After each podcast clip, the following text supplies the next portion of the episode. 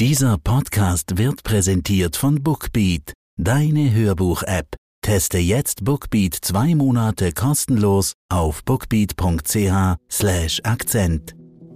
NZZ Akzent.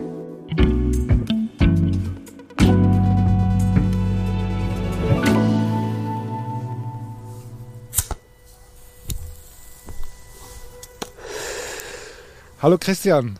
Hallo, grüß dich David. Wir sprechen heute über meine Lieblingsbeschäftigung. Übers Rauchen. Genau. Warum sprechen wir übers Rauchen? Ja, genau. Ich habe mich ein bisschen ausführlicher mit dem Thema beschäftigt, mit der Tabakindustrie in Afrika, um genauer zu sein. Die Zahl der Raucher, die geht ja eigentlich weltweit zurück. Nur halt in Afrika nicht. Dort steigt sie, wenn auch nur leicht. Und darum investiert die Tabakindustrie hier seit einigen Jahren doch im großen Stil. Schließlich ist Afrika ein doch immer wichtiger und größer werdender Absatzmarkt. Und ja, die Konzerne, die sind entsprechend schon so ein bisschen in Goldgräberstimmung hier.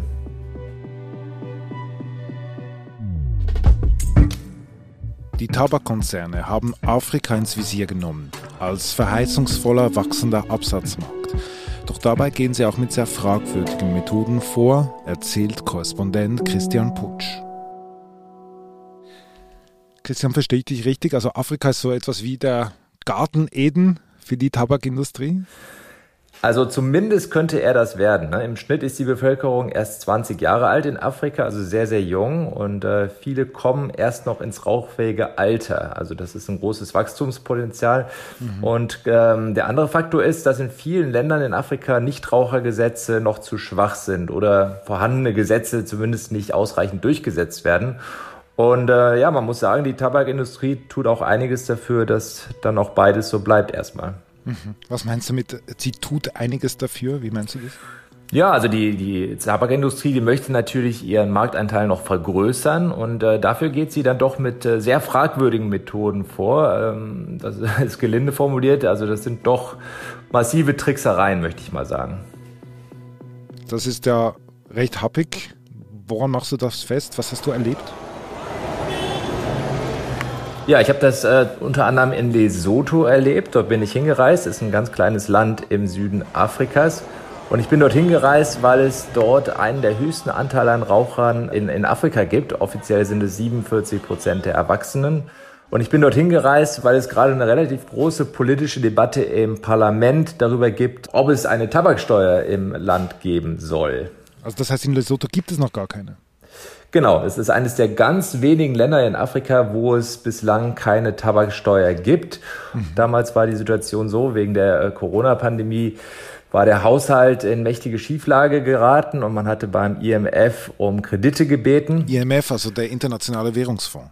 Ganz genau. Also der IMF hat quasi Druck gemacht und hat gesagt, wenn ihr euren Haushalt sanieren wollt, dann müsst ihr auch Tabaksteuer berechnen. Das ist für viele Länder eine der wichtigsten Einnahmequellen. Und ja, aber damit sie ihren Marktanteil nicht verliert, geht die Tabakindustrie auch in Lesotho mit fragwürdigen Methoden vor. Und ja, da bin ich doch auch auf einige Beispiele gestoßen. Was erlebst du dort? Wen triffst du dort? Ja, ich treffe dann in Lesotho den wichtigsten Wirtschaftspolitiker des Landes, denn der heißt Mahona Kati.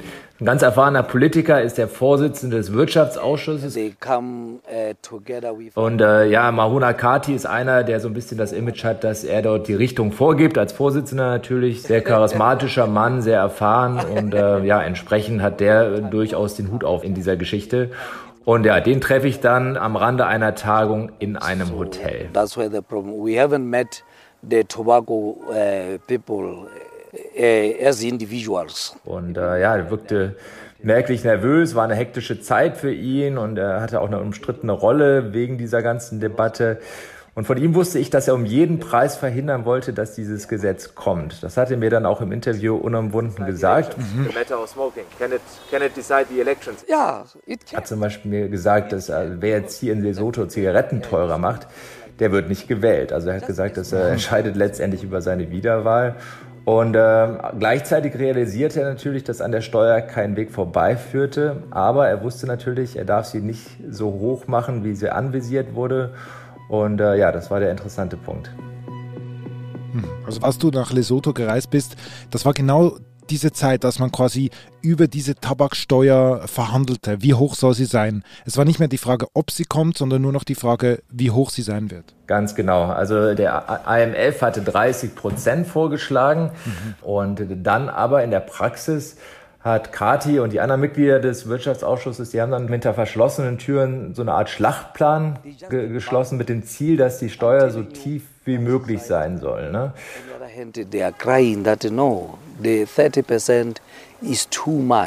Also was heißt das Schlachtplan? Wie muss ich mir das vorstellen? Ja, also man kann das nur anekdotisch zusammenreihen. Es gab 5 Treffen innerhalb von 2 Monaten mit Vertretern der Zigarettenindustrie, mit der Lobby der Tabakindustrie. More than 5 times. Das Ganze lief sehr verschwiegen ab. Man hörte immer so ein paar Informationen, teilweise in Konferenzsälen im Parlament. Dann gab es Treffen im Hotel. Und Vertreter von Gesundheitsorganisationen in Lesotho, die wurden gar nicht erst zugelassen, obwohl sie darum gebeten hatten. Und der Internationale Währungsfonds, der hatte ursprünglich 30% vorgeschlagen, international eigentlich noch ein relativ moderater Wert. Und ja, am Ende dieses ganzen Vorgangs standen dann 6%, also gerade mal 1/5 dieses Vorschlags. Und das hat natürlich gerade bei den Anti-Raucher-Aktivisten im Land für wilde Spekulationen geführt. Da müsste Schmiergeld geflossen sein. Lässt sich schwer nachvollziehen, aber ja, so ganz abwegig ist diese These sicherlich nicht. Oh, no, I don't think it's true. Yes, I don't think it's true. So for us, we are trying to balance the matters not, so that everybody should feel comfortable in the country. And secondly, was zeigte das Resultat, wenn man am Ende auf 6% gekommen ist? Ja, der Vorgang zeigt in jedem Fall, dass die Tabakindustrie doch sehr aktiv Einfluss auf Politik und Gesetze nimmt und damit die Basis für neue Kundschaft legt. Und dieser Einfluss, den hat man dort tatsächlich ganz konkret mal beobachten können vor Ort. Das ist also der Fall in Lesotho, den du quasi sehr nah miterlebt hast, als du dort warst. Du bist ja unser Korrespondent in Afrika, du berichtest über den ganzen Kontinent. Dieses Beispiel in Lesotho, ist das ein Einzelfall oder ein Paradebeispiel für die Machenschaften der Tabakindustrie? Nein, das ist leider kein Einzelfall. Es gab doch in den letzten 7, 8 Jahren einige Beispiele, die zeigen, dass die Tabakindustrie in vielen Ländern in Afrika mächtig am Tricksen ist, mächtig um Einfluss wirkt. Hervorgetan hat sich da besonders die BBC mit Recherchen, zum Beispiel 2015 veröffentlichte der Sender dann Aussagen von Paul Hopkins, das ist ein ehemaliger Mitarbeiter von British American Tobacco, und der hat damals gesagt, dass die BAT, also der Konzern, Leute besticht und ich organisiere das. Damit wurde er zitiert. Including bribing? Yes. Breaking the law? Yes. Wenn Sie die Regeln brechen müssen, dann brechen Sie die Regeln. Also tatsächlich keine vorteilhafte Beschreibung dieser Machenschaft. As it was explained to me in Africa, that's the cost of doing business. Dann wurden auch von ihm Dokumente präsentiert, die nach Einschätzung der BBC belegen, dass der Konzern über diesen Hopkins illegale Zahlungen an Länderrepräsentanten einer Anti-Tabak-Kampagne der WHO gemacht hat, also dort auch versucht hat, so ein bisschen die Anti-Tabak-Gesetzgebung international und die Kampagnen zu beeinflussen. Es gibt auch einige Beispiele, sowohl aus Kenia, aus Burundi, aus Simbabwe, die hoch fragwürdig ist. Inwiefern sie kriminell sind, das ist die andere Frage. In England zumindest wurden Ermittlungen wegen derartiger Fälle zuletzt im Jahr 2020 eingestellt. Da hat man offenbar nicht hinreichend Beweise gesehen für ein kriminelles Verhalten. Aber es gibt auch ein bisschen einen Einblick, wie das in der Praxis so abläuft und welche Vorwürfe da im Raum stehen. Und ja, angesichts der Fülle der Vorwürfe kann man auch bei Lesotho, weiß Gott, nicht von einem Einzelfall reden. Wir sind gleich zurück. Sommerzeit ist Hörbuchzeit. Und mit BookBeat ist Hörbuchhören so leicht wie noch nie. Mit über 500.000 Titeln gibt es in der BookBeat-App für jeden die passende Geschichte. Alle Hörbücher auf dem Smartphone oder Tablet unbegrenzt abrufbar, jederzeit. Mit dem Rabattcode Akzent können Hörerinnen und Hörer BookBeat jetzt 2 Monate lang gratis testen. Auf bookbeat.ch/Akzent.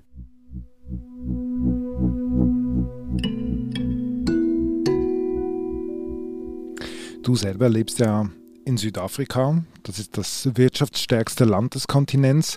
Nennen wir es jetzt mal Tricks der Tabakindustrie. Sind die Tricks auch hier ein Thema bei dir in Kapstadt? Ja, doch immer wieder. Also das großes Thema ist hier gerade in Südafrika natürlich der illegale Zigarettenhandel. Also wenn ich hier in den Township gehe, dann bekomme ich hier für einen Rand schon eine Zigarette einzeln verkauft. Ein Rand, das ist umgerechnet 0,02 Franken, also wirklich ein sehr, sehr, sehr geringer Preis. Und ja, diese Zigaretten, die illegal gehandelt werden, die haben ja den größten Marktanteil und sind ein sehr, sehr großes Problem. Dadurch, dass halt auch schon viele kleine Kinder da rankommen, teilweise mit dem Wechselgeld von den Pausebroten, die sie in der Schule gekauft haben oder von dem Mittagessen, was in der Schule dann serviert wird, kann man dann für 1-2 Rand eine Zigarette hier kaufen. Und so werden natürlich schon relativ früh Jugendliche und Kinder an diese Droge herangeführt. Aber wie kommt man denn überhaupt an diese illegalen Zigaretten heran? Also sind die frei verfügbar? Also ich kann es nur das weitergeben, was mir einer der größeren Händler in Diepsdorf erzählt hat. Also der sagte, dass er seine Ware direkt aus einer Fabrik bekommt. Er hat dort seine Kontakte. Das ist auch ein Umfang, das sind viele, viele tausend Zigaretten jeden Monat, der eigentlich auffallen muss. Und das Geschäft geht aber trotzdem immer weiter, immer mit den gleichen Akteuren. Und diese Zigaretten werden dann natürlich ohne Steuer für einen sehr, sehr, sehr preiswerten Preis dann an ihn abgegeben. Er verteilt die dann wiederum an kleinere Händler mit den üblichen Township-Ladenlokalen, also ein Bretterverschlag, wo dann irgendwie 50 Päckchen Zigaretten draufstehen. Und dort wiederum werden die halt zu ungefähr ein Drittel des regulären Preises abgegeben. Und so entsteht halt ein Markt, der deutlich preiswerter ist und wo der Einstieg deutlich einfacher ist, auch für Leute mit niedrigem Einkommen. Und auch das scheint so ein bisschen geduldet zu sein von der Tabakindustrie. Man kann natürlich schon argumentieren, dass diese Leute dann relativ früh zu Konsumenten werden und dann auch irgendwann mal ganz offiziell die Tabakprodukte kaufen werden. Und auch das hätte dann natürlich einen Nutzen für die Industrie im langfristigen Sinne. Also das heißt in anderen Worten, du sagst, die Tabakindustrie, die duldet das ganz bewusst. Also ich würde es zumindest nach den Eindrücken der Recherche nicht ausschließen. Also zumindest einige Fabriken gehen ganz klar nicht entschieden genug dagegen vor, sonst wäre das ja nicht mehr der Fall. Auch der Gesetzgeber, die Behörden, die Polizei, die scheinen andere Prioritäten zu haben. Also es finden viel zu selten da Razzien statt gegen diese illegale Zigarettenindustrie. Also zum einen verdienen offenbar viele Beteiligte an diesem illegalen Geschäft mit. Und zum anderen ist es eine logische Entwicklung, ja, wenn man die Zahl der Konsumenten erhöhen möchte, gelingt das, indem man halt den Zugang leichter macht. Und dann ist das zumindest ein Instrument, was der Industrie an sich langfristig entgegenkommt. Mhm. Also, ich nehme mal das Beispiel Lesotho mit der Tabaksteuer. Dann haben wir die BBC-Recherche, die aufgezeigt hat, dass seit Jahren eigentlich korrumpiert wird von dieser Industrie heraus. Und jetzt deine Erfahrungen in Südafrika. Also das Ausmaß ist schon recht groß in Afrika. Ja, finde ich auch. Also da sind doch, finde ich, einige Dinge in den letzten Jahren zutage getreten, die ein großes Ausmaß erreicht haben. Auf der anderen Seite muss man sagen, in der Praxis hat das dann doch relativ wenig Konsequenzen, ne? Also in England haben die Strafverfolgungsbehörden die Sachen geprüft, am Ende ist nichts passiert. Und also es gibt schon genug Beobachter, die sagen, ja, die sind einfach zu mächtig, ja. Also dass solche Sachen, die nicht bis ins letzte Detail nachweisbar sind, die werden dann vielleicht eher als mal in anderen Industrien abgewiesen. Und ja, den Eindruck, den habe ich tatsächlich auch bisweilen. Also hier im südlichen Afrika haben die Konzerne bisher wenig Konsequenzen zu spüren und findet auch keine große gesellschaftliche Debatte dazu statt. Ja, entsprechend, glaube ich, wird sich dieses System auch nicht so schnell ändern. Mhm. Und wenn wir jetzt auf die andere Seite blicken, du hast ganz am Anfang des Gesprächs ja gesagt, also das Durchschnittsalter in Afrika ist um die 20, also das heißt, da kommt noch einiges aus gesundheitlicher Sicht auf Afrika zu. Ja, davon muss man ausgehen. Also zumindest, wenn man mit den Ärzten in Ländern des südlichen Afrika spricht, dort hört man auch immer wieder, dass die Zahl der Patienten mit typischen Raucherkrankheiten, also Lungenkrebs, anderen Krebsarten, Lungenwegserkrankungen, deutlich zunimmt. Und das ist, wenn man sich die Entwicklung anschaut und die noch vergleichsweise geringe Zahl der Raucher und das geringe Durchschnittsalter hier, ist natürlich nur die Spitze des Eisberges. Also wenn die Entwicklung so weitergeht und hier die Zahl der Raucher tatsächlich stark steigt, dann kann man sich vorstellen, dass das sicherlich auch noch viel, viel größere Auswirkungen auf das Gesundheitssystem haben wird. Gerade auf einem Kontinent, wo die Belastung durch Krankheiten ohnehin höher ist als auf jedem anderen Kontinent. Und ja, man muss ganz klar sagen, das wäre dann eine weitere Belastung und eine, die vor allem ganz, ganz klar vermeidbar wäre, wenn man da konsequent gegen vorgehen würde.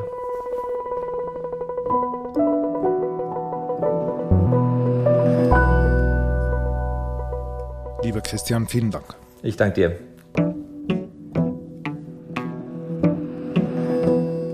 Das war unser Akzent. Ich bin David Vogel. Bis bald.